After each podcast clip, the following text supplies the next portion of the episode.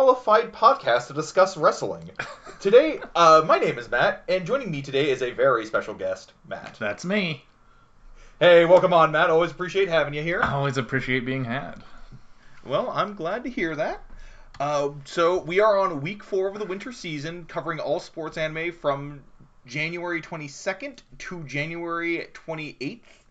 Uh, do we have any announcements this week? I don't think we do. No, uh, don't have anything big to go through. Just, just. Uh, I, I guess the the one thing we would say is that you know when we do get iTunes reviews, we read them at the top of the show. So if you want Right. to leave a positive review, we're happy to read that on the show, and uh, also just happy to hear from you in other ways through email or through social media. Um, but uh, and we'll go through those in the credits at the end of the episode. Yeah. Cool, cool. So I guess we're just going to jump right into it this week then. Uh, we are going to start off with Yowamushi Pedal New Generation. Right. which I will be covering. So this week we have uh, more of a uh, introduction to Ashikiba. Like as we saw last week, you know, he seemed kind of blah and blasé towards everything, but as we find out during races, he gets really passionate and into it, and uh, he very quickly kept, catches up with uh, with the uh, the Sohoku gang with uh, Onoda, Teshima, and Imaizumi. And what we discover is that uh, Ashikiba, he has this very odd, me- he has a very similar uh, shaking method as he climbs to uh, Makishima, uh, who, and he has the metronome. He has like the metronome pedal, which basically he very uh, steadily goes back and forth Mm-hmm. And effectively what happens is he catches up to them Te- uh, and he passes Teshima. Teshima keeps valiantly fighting against him, which inspires something in Onoda and basically causes him to uh, race on ahead. It kind of awakens something in Onoda watching Teshima fight very valiantly against uh, this incredibly talented but, uh, cyclist that you know Teshima really has no chance up against. Yeah. So And then the end of the episode, kind of, we haven't had the uh, the resolution to the race yet, but I think the uh, next episode is going to be going into Onoda and Akashi, uh, Ashikiba's uh, showdown, as it were. yeah, definitely. Um, I thought this was fun. Yeah, Uh, it was. Uh, this is basically what I'm looking for out of Yowapeda. Um, you've got sort of this goofy but not absurd character from Hakone Ashi- Ashikiba. He has Right. some pre-existing relationship with Teshima, um, so you, you get some allusions to their past friendship and the fact that they still, you know, care about each other, but uh, for whatever reason, Ashikiba ended up at Hakone and lost contact with Teshima. Um, and so, you know, it's kind of, you know, it, it's interesting to speculate on exactly what happened there, uh, but also you just get some really fun animation with seeing their different styles. With Ashikiba is clearly so lanky that he can dominate the course just by his his body size. He has so much momentum going into each Right. pedal, and it really does feel heroic to see Teshima keeping pace, um, even though everyone's saying that he can't maintain it for the rest of the race. Yeah. Uh, something I was really worried about Ashikiba is that I was really worried he was going to be just kind of another sort of bro- brooding emo type character. You know, Mhm. he doesn't really care. You know, he's just doing this because his team wants him to. He doesn't really enjoy it that much. No, I am glad as soon as the race started, he started going nuts. Mhm. And I, it- it's kind, it's an interesting dynamic that I, I, I wish I saw more, which was the whole thing about how like they kind of have a uh, somebody who has a who has you know their normal everyday face, you know, their kind of mild manner, and then they have their game face. Mhm. And the way they conveyed that was really fun because as he was like trying to catch up to them, he just has this elated uh, look on his face as "Ode to Joy" plays very boisterously in the background. Yeah. What did what did you think of his the the fact that his pump up music is Beethoven? I, I thought that was. On one hand, it does feel like it's because it's public domain, but it is also based off of May, uh, off of manga, so you know whatever. Uh, but I thought that, but you know what? I thought they made it work in this episode. at the very least. Like having oh, like I don't know, it's like I, it gives it this sort of soaring feel that I wouldn't have expected out of you know a cycling anime. Yeah, it is also kind of a funny disconnect, you know, to see Yeah. this enormous man speeding up to you and like catching up to you from behind with a smile on his face while you have a choral version of Ode to Joy playing in the background. Yeah. And his internal Yeah. monologue is like, ah, Beethoven's Ninth. Otherwise, Yes, I can still hear it in my head. Yeah. like kind of almost going mad as he's like writing, and you know, it's like.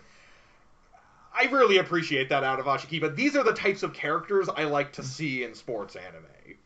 Yeah. Um, I, I also like that he's not evil.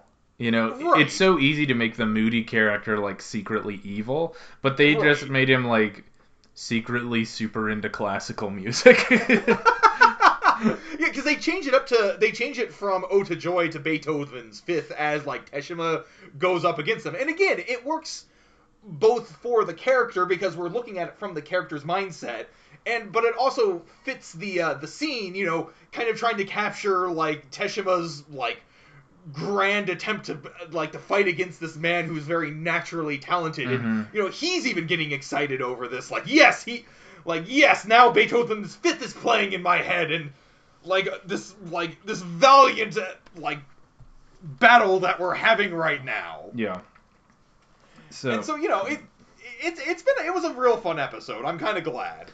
Um they and you know they also played with that a little bit too. They did this they had probably one of the probably one of the funniest jokes in Yowamushi Pedal i would Mhm. say yeah. which was uh apparent they gave him kind of another weird character trait which is that he can't seem to recognize Imaizumi. yeah. Yeah. Uh, I, I, I don't know if it's so much that he doesn't recognize him or if he's just like an airhead, but he's like he looks over to Maizumi is like, ah, it is you, Onoda. And then the music kind of stops, and then Onoda sort of responds like, Hi! Like, yes, that's me. Like as if like without missing a beat effectively. Yeah. Like without even like noticing. And then it goes on it goes a little bit further and he's like, Ah, so it's you, Onoda, and he just sort of looks at it like he doesn't even like he doesn't acknowledge he doesn't even it. acknowledge it. Yeah. yeah exactly. Yeah. Um, and I like that that he's like, ah, so you must be Nekuma, the Red Comet. Uh, uh, and like he keeps getting who Yeah, like who they exactly. are wrong. And it, it becomes very clear that he has no idea who Imaizumi is. He knows everyone else on Sohoku, but he's never heard of Imaizumi. And so Right. I, I thought it was it was a funny sequence. It's sort of one of those that like is less funny when we talk about it. Um, Yeah, kinda. But, but when Again, I think what made that work was the presentation of it because Totally. it's really less about the punchline and more about the delivery of it. And again, you know, when you have this because they're still playing Ode to Joy because this is supposed to be like his like his evil stare down of the two of them, and they just they bro- uh, they broke it for just a moment. yeah Because like they just they just halt the music as soon as he refers to Imaizumi as a Noda. yeah yeah Uh, so yeah, I, I and I think it's that stop that makes the joke work. No, I agree. No, it was. Uh, I I enjoyed it. Do you, do you have any? I, I guess the one thing that that I was confused about was Ashikiba kept referring to the fact that like he hadn't been able to race, and he hadn't been you know since because he's a second year, but he hadn't been able to race his entire first year of high school. Like, um, and he's so, so grateful that the seniors let him finally race again. Um, uh, did you have any thoughts on that, or like why you would go to a high school where you're not allowed to race? I don't really see much of that because again, I kind of figure that they're gonna explain that later. I guess it was it's kind of one of those things where they're trying to come up with an excuse why he wasn't on the Hakone team to begin with. Oh. Like at the inner high, it's kind of one of those. Well, I had to think of a new character to go up at, to be a good rival for Teshima since we haven't really built it. Since I haven't really built him up yet. You know, speaking as the author. yeah, Um, and then you know, but he has to. It's like okay, so but I need to have some reason why he wasn't. So I don't know. He wasn't allowed to ride, yeah, he was training and in I'll. I'll figure out the reason later. Yeah, exactly. That that kind of does sound like a manga thing. Yeah, a little bit. Um, my, my only real complaint was that they had. You know, I am sorry, but I, we kind of touched on this last episode. Kinjo has always been a bit of a weak point of the series. hmm Um, I didn't particularly like the sequence in the car with him. I thought that kind of you know, I, I get kind of sick of him being able to read every single situation completely perfectly. Mm-hmm. And I think the line that got me was the fact it's like Onoda's only is only writing at about thirty percent right now. Based like, on what? Yeah. Like so, like he he's in like, a- third. yeah, like like how do you judge that as a metric? Yeah. Like you just say it really confidently. That's how. yeah, apparently, and it, it's kind of it wouldn't bother me if they had treated it like a joke, like they did with uh, Ashikiba referring to Yeah. Izumi. Yeah. But I, I don't know the fact that they it's kind of one of those things that they actually somewhat expect us to take it seriously. Yeah. Like, eh, you know, you, you do have a sense of like Yowamushi Pedal does kind of have a sense of humor about itself sometimes, but that's it's like you're not really selling that line to me. Yeah, I don't know. I, and I don't know if I totally bought his reasoning that like Teshima can't keep up because he's a bad cyclist. Okay. Right. okay. Like I don't know how much that's been proven. So Teshima can't possibly win this race because he's a bad cyclist. But what he can do is inspire Onoda because Teshima's bad, but he's doing well. That will inspire Onoda and make him be even better. It's like I don't know how much better you get off watching someone else be good. You know, it, it feels Yeah, a little it- bit like fake anime logic. Yeah, it, it's a bit of a there's a TV trope or there uh, there's a trope uh, called the Xanatos Gambit, which is basically you do something completely insane and hope that it pays off, like, and hope that it pays off in the end. So it's like in this case, the Xanatos Gambit, Gambit would be throwing Teshima in this race Yeah. because you're expecting him to lose, which will then inspire Onoda, and it's just like. That's That- not how life works mostly, but yeah. Right, but it's like you know it's supposed to kind of prove the soul of their team Mhm. and how you know it's like because Onoda's always been their wild card, so he has to do something to inspire him, and it's like I don't, you know, that doesn't really work. But I mean, besides that, I think it was still a pretty fun episode. I really like Ashikiba as being a villain. I wouldn't mind seeing him continue to return as a recurring villain for the series. Well, I mean, hardly. A, I think it's probably going to end up being more of a rival than a villain, but yeah. well, you know what I mean. Yes. Um. So speaking of things we know, we know that we also like March comes in like a lion. so I'm gonna talk about episode 15 Yes, 15 for real this time. for realsies. Okay, good. Um, so the episode starts off with a flashback of Kyoko, Rei's uh, adoptive sister, um, sneaking into Rei's bed, spooning him, and telling him not to touch her, which is, you know, evidence of someone Sane? someone who's definitely fine. Um, anyway, uh, and so Rei then goes into some some sort of self-analysis, self-criticism. He talks about how she was broken by the way that he and his adoptive father treated her, and he blames himself for her destructive relationship with Goto. Um, of course, this is being set up at the, the same time that Goto, Goto and Shimada are facing off in the the semifinals of the tournament, and Rei is able to leave class and go watch the game. Uh, Shimada tries a new style but ends up losing his first match, but turns out it's best two out of three, so that's okay. Um, and in the second match, Shimada is actually able to win after what appeared to be 11 hours. Um, and then you see a, a flashback of Nikaido talking about how he'd never lost before he met Rei as a child. Um, and he was thankful to have lost that match to Rei and seeing that, you know, there are stronger people out there, and that's what he wanted Rei to learn from Shimada beating him. So it would inspire him to sort of get a fresh start. Um, and then you, you leave off the episode seeing Goto once again with Kyoko, but abandoning her on the curb as he is often Right. wont to do. Yep. Um, though the one thing I want to say about this episode is, as I was watching it, I felt like there was so much content, and I know I sort of breezed over it, but it felt like there was so much in it. I couldn't believe it was only 22 minutes long. Right. Um, I guess my big takeaway from it was Kyoko. Like, Kyoko has been propped up as being a villain Mm-hmm. throughout the entire series. Like, you know, she's kind of like this, you know, this kind of scheming, you know, she's trying to get inside Rei's head. This episode kind of showed it as Kyoko is like Rei was the one who accidentally got in Kyoko's head. Mm-hmm. Yeah, And and, I- he, he clearly blames himself for it. Right, like it was kind of interesting to kind of see like, you know, Kyoko is not really that evil. She has been completely broken as a person though. Mm-hmm. Um, and uh, I I thought I thought this episode went a long a long way to uh, making her a very sympathetic character.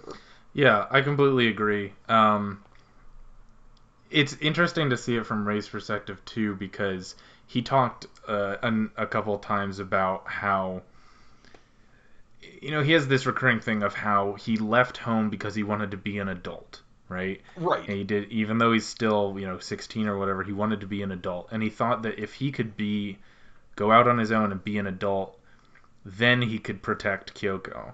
Um, but he realized that of course that's not how she felt like when he left home she felt like you know it was just one more person in her life that was abandoning her and he realized Right. like you know i didn't help her i made it worse Not only that, but she kind of feels it like I drove. I because it's like because I was about to leave, I essentially drove you out of this household. right like you aren't doing this because this is something you want to do you're doing this because it's because you feel responsible for me well yeah and because that, that was the thing is she said that she was gonna you know run away from home or leave home or whatever and Rei insisted no like i'll leave home so you don't have to you know i'll leave home Right. if if i'm not around here to create the pressure you can be ha- and you can be around your father and it'll be better if i'm gone.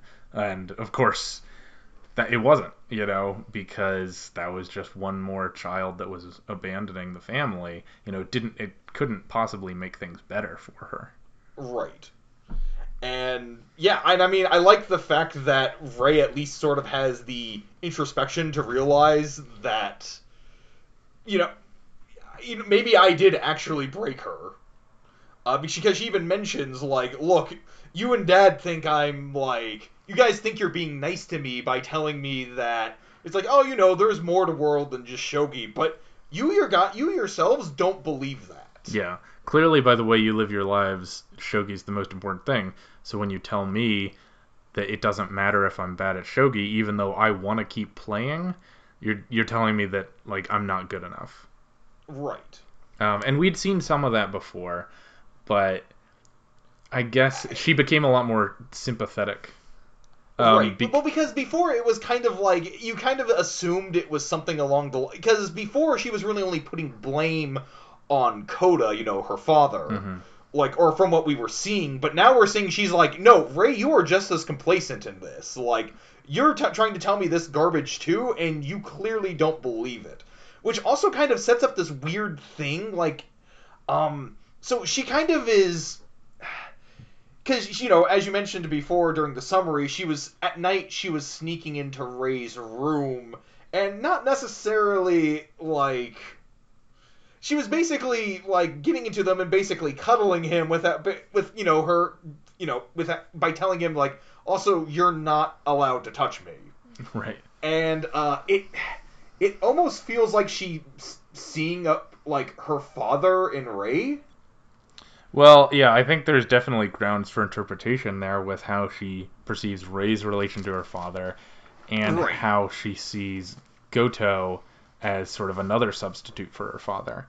right because goto's kind of an oldish man Well, he's an oldish man. He's also one of the best shogi players in the Right. country. Um, and he'll, you know, he, he doesn't love her clearly, but he is willing to string her along. Um, Right. I th- I thought that was interesting. Um, based off of because we kind of see how he leaves the the shogi parlor like in both ways. Like the first time when he loses or when he wins, he sort of allows Kyoko to sort of attach herself to him. Right.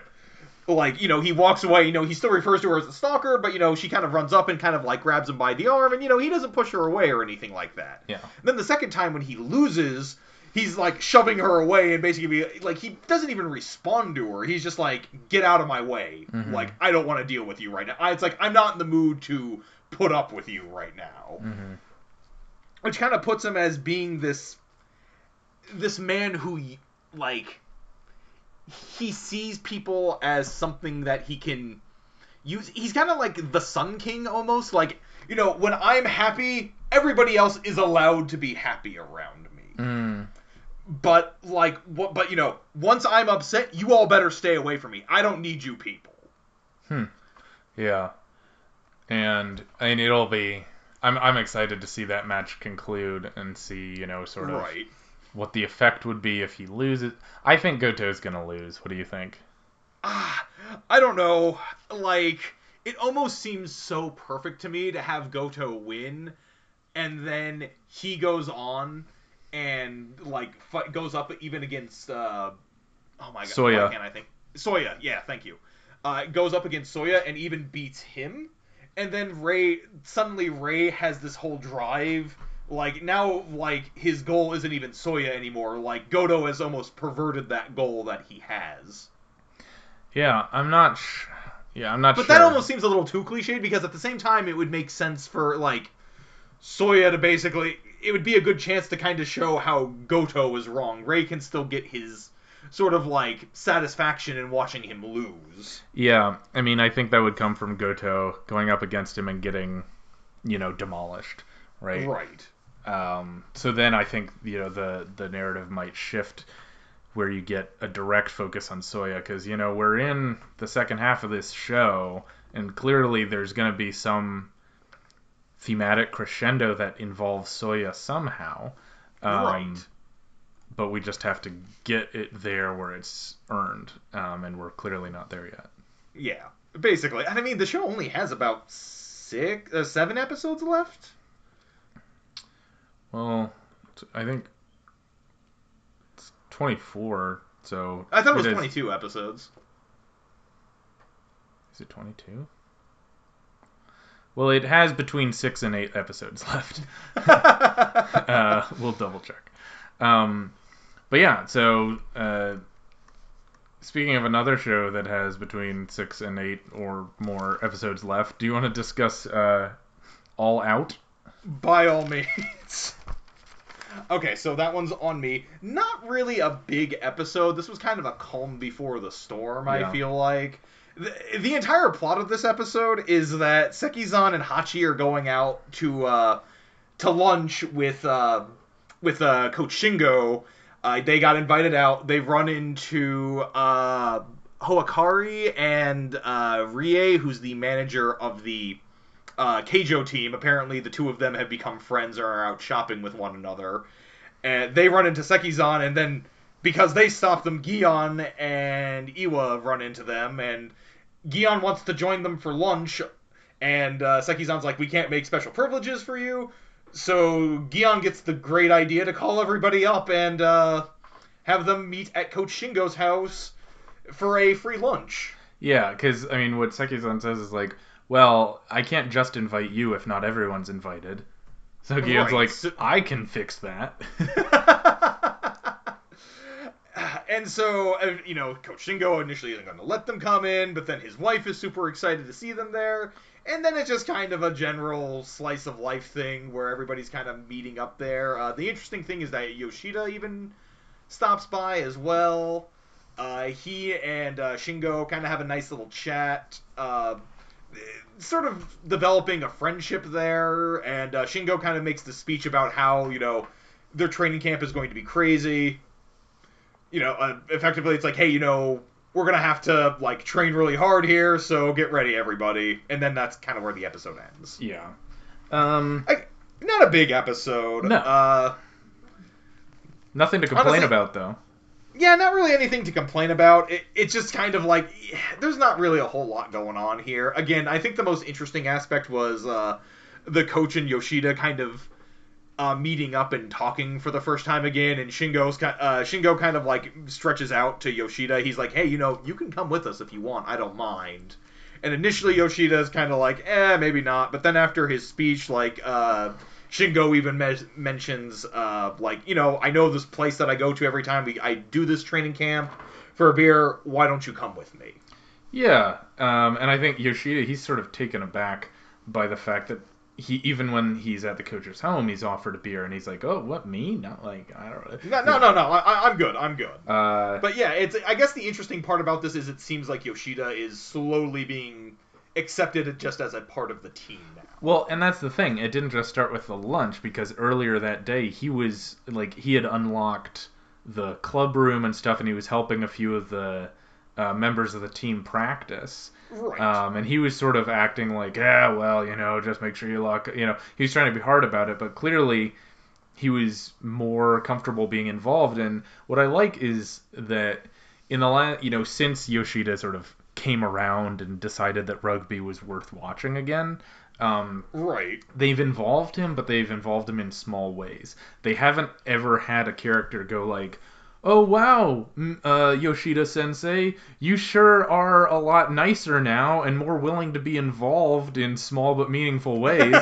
um, like he just did it, uh, which it shouldn't be complex, uh, Right. but it is. It, it doesn't always happen that way. It's it's a nice little subtle bit of character growth for him, and it's starting to pay off now. It's a nice little character arc that we're getting. hmm Yeah, the other the other new character we got in well, I mean Yoshida wasn't new, but in terms of development, the only significant development we got was we got to spend some time with the coach's wife Yumi.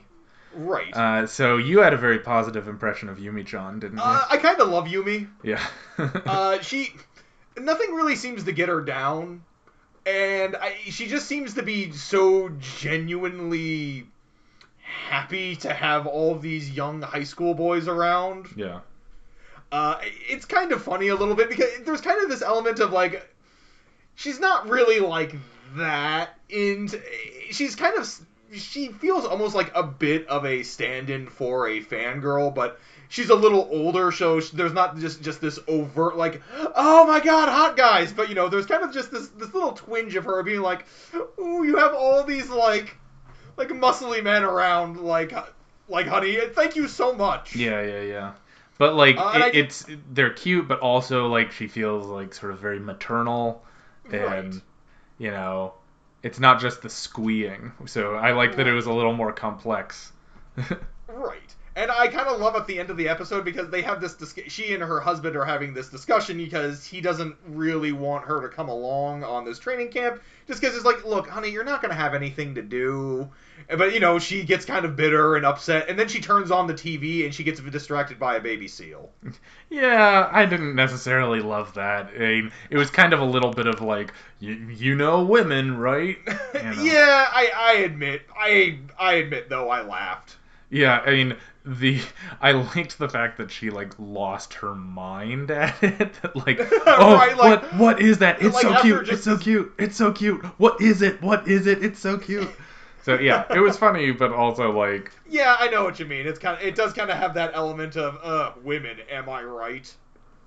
Yeah. Um, luckily, the show does not rely on that very often, and the other I mean, it doesn't have many female characters, but it's very respectful towards the female characters it does. Right. have Well, I mean, you know, when they're around, I thought it was kind of interesting that apparently uh, their team manager Hoakari and Rie, uh, the team manager of Keijo, uh, I kind of thought that was interesting that they seem to have formed something of a friendship where they're doing things just after school and after team Yeah, meetings. I think that's as much because it's a lot easier to do that than introduce another female character for any of them to be friends with. You know, just use Yeah, the two I that mean, you most, have. uh, most sports series still kind of do that. Like again, like with Yowamushi Pedal, like Miki has her friend, her kind of like cynical friend that she has. Oh yeah, I forgot about Uh, her. or or even uh or Yowamushi or uh, Haikyuu has uh Yachi and Shimizu. So I mean, there's still like who are both element. team managers. That's who are I'm- both team managers. I know, but Yachi was kind of added in later. The point is. A lot of series still kind of go that extra step to try and introduce more girls for the uh, for the team manager to be friends with, uh, like at the school. So I thought it was kind of interesting that it kind of shows that these are two teams that, despite uh, despite how maybe contentious and Yeah. they can be in, you know the rivalry you know there still is kind of that element of friendship there and they communicate that i think well enough just by having hoakari and rie be you know pals Yeah, I agree. Um, maybe I, I think the, the last big thing I wanted to bring up on this, I don't know what else you have, is that I really can. Oh well, this isn't new per se, but I continue to appreciate the way that uh, the coach refers to their training. He's Right. he's like a lot of series could talk about like this training camp is so important. You're gonna go out there and win and prove to everyone that you're the best. He Right. doesn't say that. He says this is an opportunity for you to try a lot of new things, see what works and see what doesn't work, and learn from it. yeah Which and so it- it's kind of presenting a more healthy look at like sports. You know it's good for you guys to go all out but remember this is your experience. These are still your high school years. This isn't about just conquering and you know being the best. It's about it's an educational experience. It's about Yeah. how you people grow as people.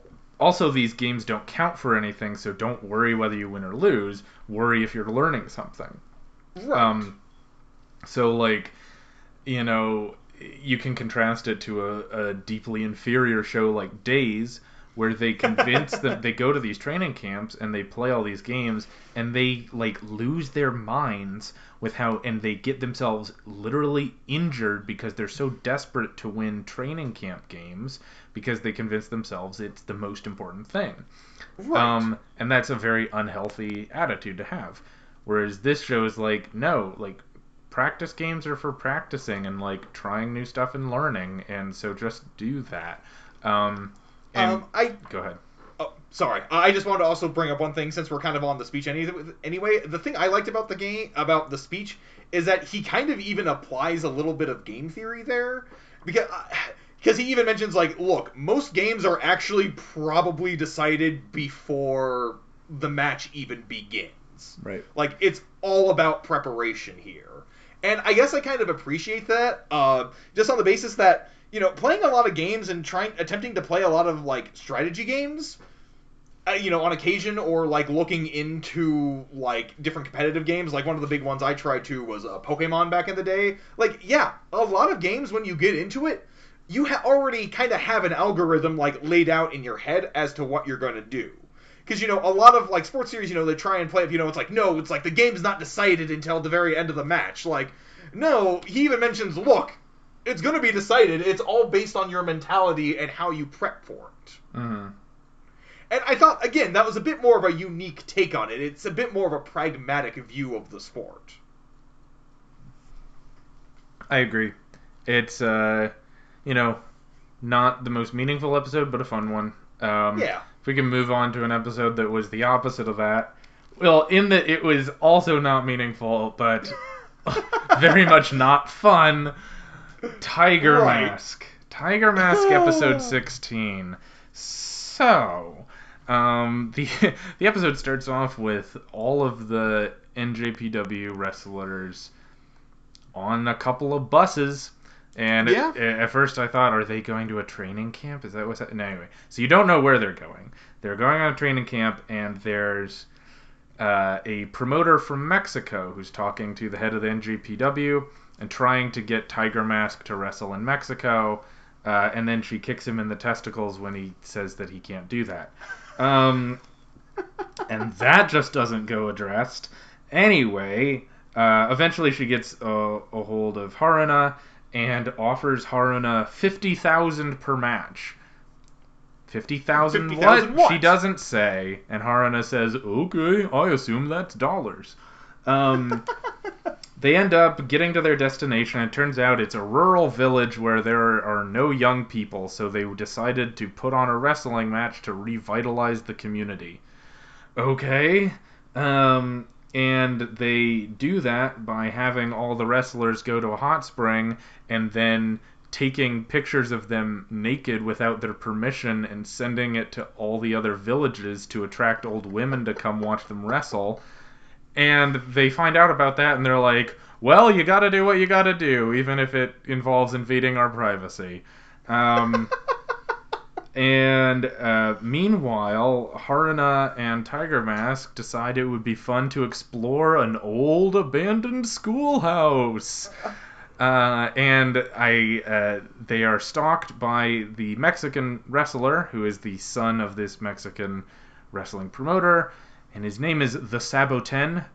And his mission is to attack Tiger Mask so that it can, so that he can win their match later in the day, and they can force Tiger Mask to go to Mexico.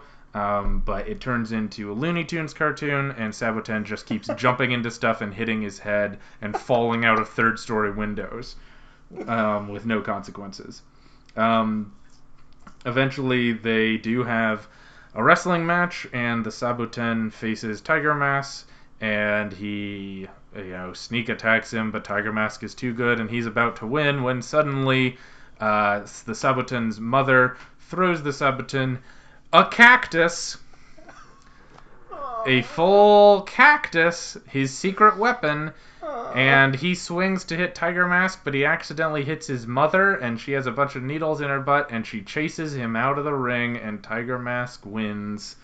Uh, and it ends with the uh, Mexican wrestling promoter proposing marriage to the village mayor because he'd make a good promoter. I I I, I know that summary went long. There's like so much more in this episode It's- that goes that just defies belief. Uh, so I just want to bring up one thing. There's something that's so weird about this episode, and I mean, you covered most of that pretty well in there about what's weird.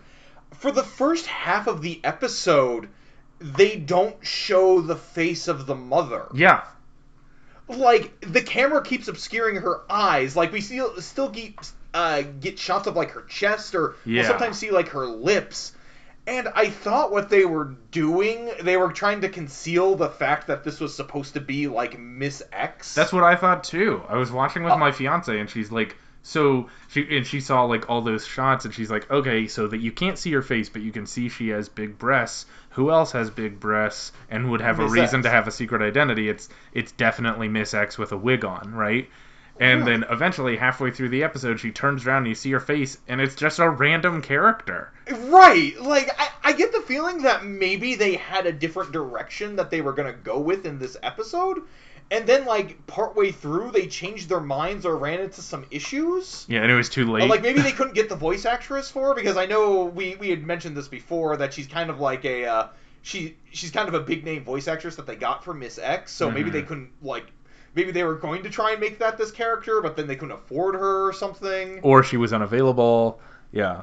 Uh, yeah, it was just that it was such a weird thing for them to try and keep it a secret all this time, but That there was the no end, She was secret. nobody. Yeah. Um it was Uh, like this episode just I mean, it didn't do anything. There was no plot in it. It was all completely random and it felt like none of these characters would do any of these things. Why are all these characters going on a bus trip to rural Japan to like Right. work out in an old gym for like these are highly paid celebrities. Why would they also like why would they only have two buses for like what appeared to be 40 guys? I mean, I there's so there's so many so many questions. Right. Then there's the fact that they have this very extended sequence before they go into the uh into the into like the main house where you know they're like into the main hotel that they're all going to be staying at. And what happens is like they have this very long dry, drawn out sequence where Ryu is commenting like, "Oh, it's going to be old women and they're going to have all this food." It's like they're going to have like just like this very boring meal and they're like and they keep putting and then like the then like the uh, the village elder is like he keeps saying like oh like old women but they keep putting it in quotes. Not only that but he has to throw in the fact that they murdered a couple of deer for them? I don't even know what the point of that was. I think that was to say that like we don't just have like like boiled or- vegetables, we also have venison. And they're like, Right. whoa. Yeah, but it's like they keep like, and there's just the, this long build up to finally reveal who these people who are cooking for them are. And it's you know, it's like okay, so what they're gonna do is they're gonna turn around and it's gonna be a bunch of cute young girls, nope. and it, it'd be like, yeah, oh yeah, no, we got girls here, yay. No, they're all old women, and the food is about what Ryu was expecting. Yeah, it They, was. they had a bit more of a buffet than they were anticipating, and there you go. Yeah, and and they just say like, "Man, oh man, I never thought I'd eat such good food in a rural village." Um, and I'm like, man, like, what does this show have against rural Japan? Or Mexico, for that matter. Yeah. Uh, We didn't- One thing I didn't mention was that so the Saboten, who's this Mexican wrestler who's there for some reason, Yeah. um, like he can't form complete sentences. He just refers to like you know me am going to do the you know he talks like a caveman. yeah. Um, for no explained reason. Um, like the only thing we could theorize is that like especially because he has this like absurdly close relationship with his mother it's like is this like a japanese stereotype of mexicans like Yeah, or is it that like me? I mean, he was clearly supposed to be stupid, but was it that like oh he's too stupid to learn Japanese correctly? Like right I don't know. It was but i mean it, it can't just be that because so one of the very stupidest things he does is that he's gonna like basically his mother tells him to follow tiger mask and injure him before the match and uh, he brings like a frying pan with him and like he starts following them up the stairs like tiger mask and uh, haruna and they're like hey what are you doing with that frying pan and he's like oh uh, uh, this is special training i just keep hitting myself in the head with a frying pan uh, uh, uh, uh, and then he knocks himself out yeah hilarious, like- right? oh yeah super funny it's like i i don't understand what you're even doing here Yeah, it Like- was it was the worst episode of Tiger Mask, which right says a lot. Yeah. Oh my god. Uh, just the other thing I wanted to bring up was that as soon as the pro- the the Mexican promoter m- told Haruna five hundred thousand. Uh, And Haruna us didn't know what it was, just assumed it was dollars. I was just immediately like, it's gonna be either yen or pesos. yeah, like it's definitely pesos. Like, oh, and then it's like, oh, that's not very much per match, and it's just like, you could have just clarified what she was saying, Haruna. Like, Yeah, I mean, what like it was such a stupid setup. Like fifty thousand, I assume dollars, eh? like Yeah. thi- this one, it felt simultaneously like a very poorly written kids show, but also like something you would never want to show your kids because of the way it characterized the Mexican promoter. Yeah. Uh yeah. I don't want to go Yeah, we, we don't we don't have to go into it because it was just sort of like upset. Like I don't know. Tiger Mask can be fun. That's so. I, I think I just want to want to wrap up on this. Tiger Mask can be fun when it's campy, uh, and when it's silly, and when it like has a little bit of fun with its own premise. This wasn't fun. This was just No. random and kind of gross, uh, and pointless, and it had no bearing on the pr- plot whatsoever. Right. And I mean, you know, Mr. Bigfoot didn't either, but also why would this is just something that just occurred to me. Why was Mr. Bigfoot like more articulate than the Saboten? Right. Yeah. Exactly. Like, yeah, it's like there was a character that you could do who you could justify speaking like a caveman. Yeah, because he dressed like a caveman. He dressed like a caveman and was basically as smart as one, but he, even he was still more eloquent than the Saboten. Yeah. Also, why is his name the Saboten? Yeah, that's just got to be something we don't understand. Yeah, well, there's a lot I don't understand about Well, Tiger Mask. okay, fair enough. Um, let's let's move on to a show that is much more full of joy. Uh, Minami Kamakura High School Girls Cycling Club. Okay, so this episode begins with a party for Shiki, who they all, who the girls asked to be their advisor for the Mhm. club. of course. Um, and then apparently the club needs a cook, so they have Higa do it. Anyway, uh, so the swimming club finds out about how Higa does, isn't going to join this, isn't going to join their team. They're, she's going to join the cycling team, and so their kind of club head, their captain or ace, I wasn't really quite sure about who she was supposed to be. Yeah. She was super talented though. Uh-huh. Uh, her name is Hiroko, and she uh, challenges Hiromi to a match, to a cycling match, to race to the top of the hill in exchange for Higa. And they do that. Uh, Hiromi almost wins, but Hiroko pulls up at the very end to win the match. Uh, but then at the end, she's like, "Oh no, that's fine. I don't care. Higa can join." And Higa goes, "Yeah, I mean, I wasn't going to join any. I wasn't going to join them anyway. I appreciate you fighting for me so hard, though." And then the episode ends, and then we get to the AOP section where they talk about uh, right uh, items to make their ride more comfortable, and we learn about arm mirrors. Um, we also re- learned about the phone holder, which is a must buy. And then also bike computers, which dis- uh, displays relevant info, and it's really good for girls because girls love to know about how their calorie intake. oh my gosh, it's so gross. oh, I hate this show. I love it. Yeah. I love it, but it's it's oh man. It's embarrassing. Yeah, the uh okay. Yeah, so what what what what were your big takeaways from Minami Kamakura episode 4? This episode made no sense. Yeah, I know. Okay, so like we have this whole setup about how it's like no, the girls have to fight to keep like Higa on their team. And it's like Higa even has a line that is like that just blows my mind because they get to the race and you know they're like, "Oh no, I have to fight to keep Higa on the team." And then Higa says like, "It's my fault that this is happening." And it's like, "Yeah, of course it is. It's of course it's your fault. Just say no." Yeah. Like It's like you don't have to join. yeah, no one can coerce you into joining the swim team against your will. Like And you have to know that. And it's like, the funny thing is, at the end of the episode, they even address that because she was like, I wasn't even going to join them anyway, but I appreciate you doing that. Then what was the point of this episode? Yeah. Uh well, I mean I They got to see a pretty view at the top of the hill. and they got to learn how gear shifting works. I think that was part of it to like Right. get Hiromi on a road bike so that she could have learn how to shift. This is the type of episode you have after the characters are already established. Like, we are on episode four, and the girls have not gone on a ride in, like, since near the beginning of the show. like, not since yeah. episode two. Yeah. like and not only that but it's like no we have to do this to save higa and all i'm thinking is who's higa yeah. Also, the only reason, like, the swim team just assumed Higa would join because she's a pretty good swimmer and she swam in the pool one time. Um, and so they're like, "Oh, don't you want to swim on the team?" And she's like, "No." And they're like, "All right."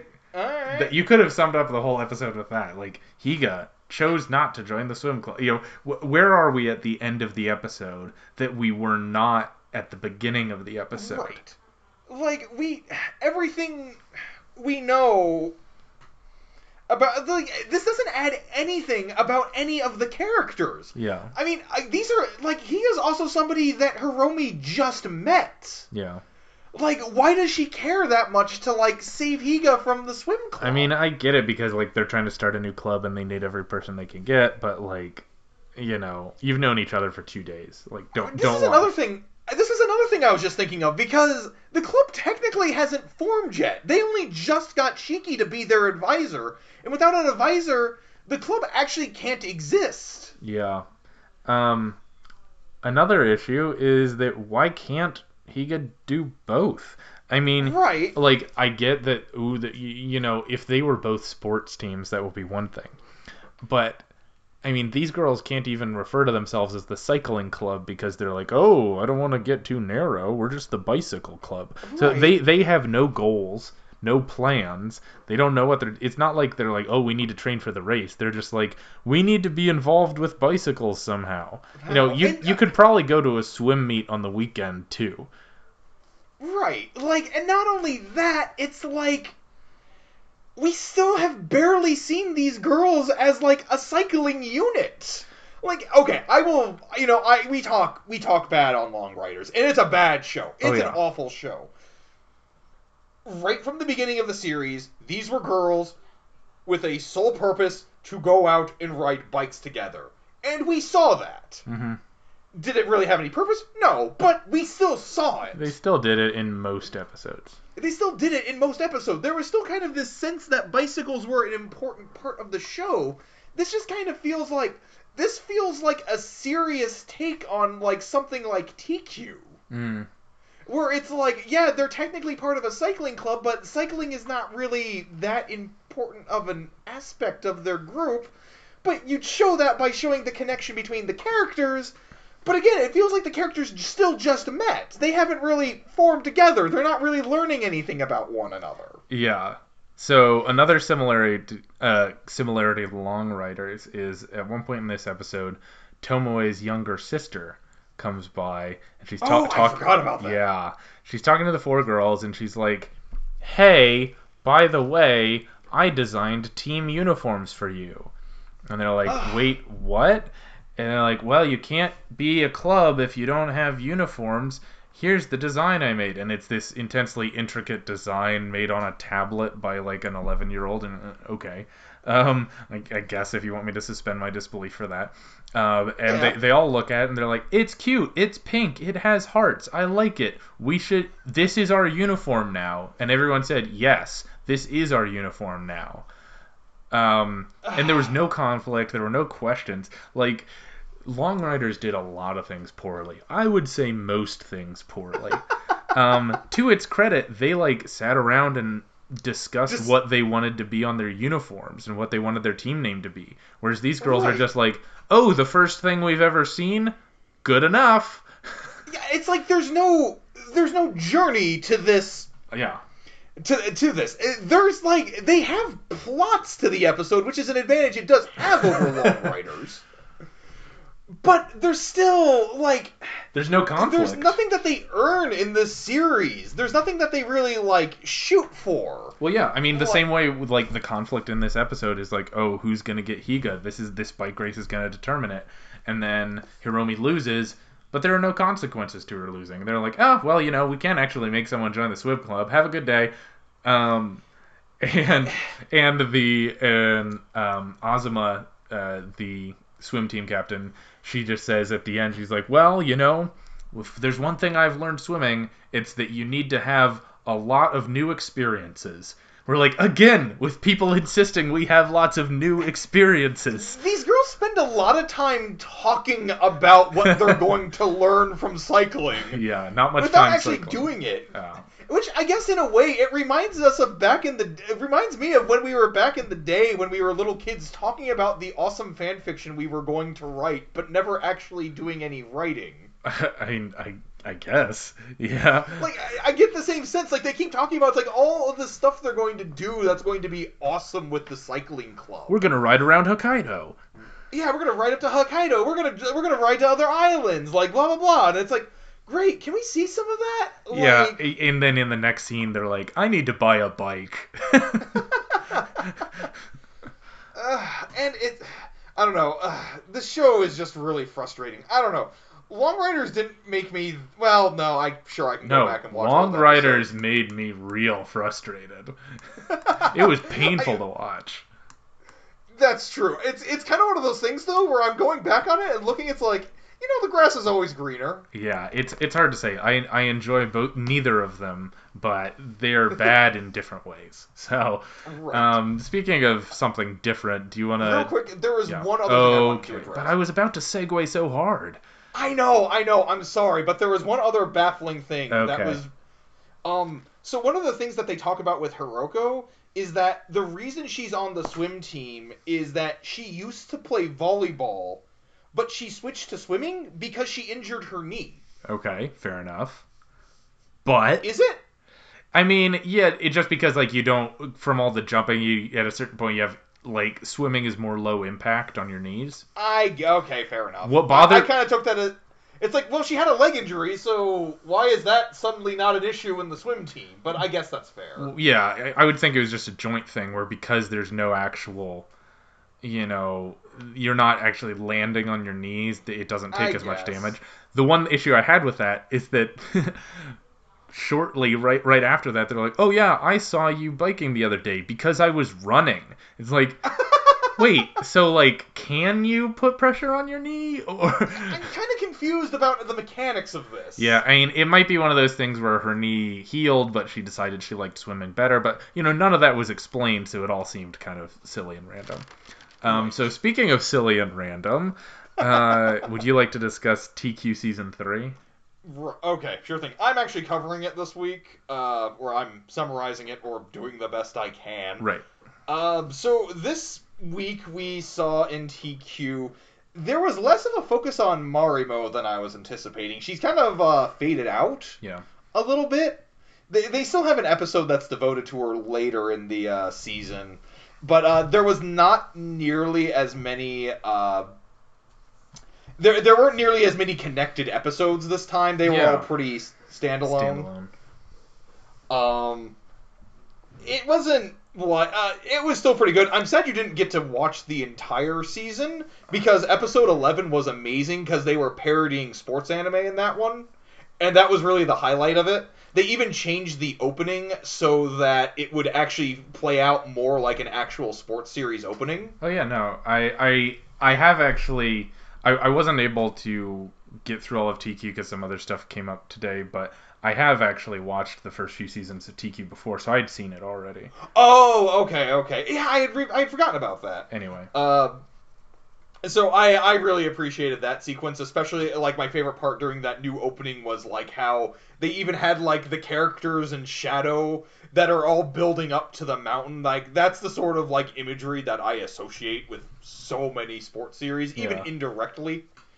Uh, I thought they did a really great job capturing that feel. I also love that they keep making up special moves that uh, Nasuno uses. well, I mean, uh, Kanae used uh, the Kamehameha wave. Oh, that's true, but that was in an earlier episode. That's true. Uh, that was also I. I actually wasn't sure if that was meant to be a uh, Kamehameha or not. Uh, but I I suppose that's the case. I think they, they used like a knockoff, like a very similar phrase, like Kanehaneha or something. Yeah, it was something like that. Yeah. That was in like the second episode. I want to say it was Mhm. the one where they when the city was being flooded. Yeah. Um, what one funny thing they did in this season too was that um, they kept advertising their own stuff in the middle of the Oh, episode. yeah. They were like, "Oh, hey, looks like we got done early. We might as well hawk our own Blu-rays." um, and they keep like refer. I mean, one episode when they they have an episode where they all go and get their hair cut. Um, Right. And uh, Nasuno's like, "Oh yeah, I think I'd like my hair the same way it is in Volume Three of Teekyu." right. Yeah. I, I- the show was very. I mean, it's easy to say self-aware because I mean, but I mean, self-aware comedy is not new. I guess with how brazen it is about how they handle it, I think that's what makes it work. yeah. Like this is a series that kind of doesn't care. Mm-hmm. Um, Yeah. it like this is a show that it's kind of hard to describe. Um, it, it's very much like a controlled chaos. Like they're clearly just throwing out whatever gag, like the first gag that comes to their head. So here, Like the writers. here's here's a question I have. Do you think it works better if you watch a season all at once, or if you like space it out? I think it works better if I, I like watching a season all in one, just because like it's fun for like a quick gag or two. Watching it just just wa- like watching just like a single episode, a single two minute episode. Yeah. I don't know if I would even remember it as well though if I didn't like have it like in a chunk. Yeah. At the same time though, the length of the episodes is kind of the series' best strength hmm because again they don't have time to drag out jokes or to like wait for the applause they kind of just keep moving through gags Yeah. So, and so it's like I I, yeah, I like- thought it. I mean, I wasn't able to get to the last couple because we had to start recording. Um, but it, uh, it it it pretty much is consistent quality. If you like the first two seasons, you'll probably like season three. Right. Um, I'm looking forward to see if seeing how the tone changes, as, if at all, as we get to the end. But some, something i didn't notice this season i feel like the gags are actually getting increasingly complex or maybe i just got the gangs the gags a little better like there's a gag um during the one when they're staying at uh kanae's house uh, during the flood, and they have this gag where you know it's like, oh, we're doing the shower sequence, and then uh, the, the show very coyly like put, uh, burns out the power. It's like, oh, sorry guys, the power's out. Can't watch this scene. Yeah. And it's like, okay, that's kind of funny. But then they they bring the gag full circle because the power does go back on, Yeah, and then they're just the naked. and they're just naked there. yeah, they're not being sly about it. They're just naked. Yeah, and not only that, but it also plays into the world. It's just like, no, no, no, yeah, no. The only reason we're not showing you this is because the power's out. Yeah. No. And I thought that was kind of, it's like, th- this this joke is going in a cycle, and it's interesting to watch. Yeah.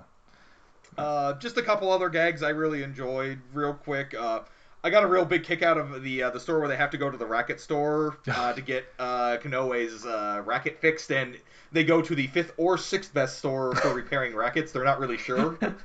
yeah. Uh, there was a pretty funny. So there was a gag that I really enjoyed, also like in episode six, that I thought was kind of an kind of a funny shot at like a lot of Japanese mobile game issues, which is there because it's the one where they're trying to help the uh, the baker out with his uh, store. Yeah, yeah, yeah. And trying to help, and they have the cake thing, and they're talking about how they're going to be able to sell the cake, and they start discussing how they're going to sell it as a as an app, and uh, but make this make the sexy cake the uh, the rare item. yeah. And I just, I, again, it's kind of one of those things. It's like, man, that's just such a quick gag, and it's such a quick burn against like, uh, it's a genre of game like the Mobage games, which are basically kind of the the randomized games where you keep throwing in money just to get like the special item in the game, and a lot of times, yeah, they use the uh, the sexy girl pictures as the as the rare item. Mm-hmm. Yeah.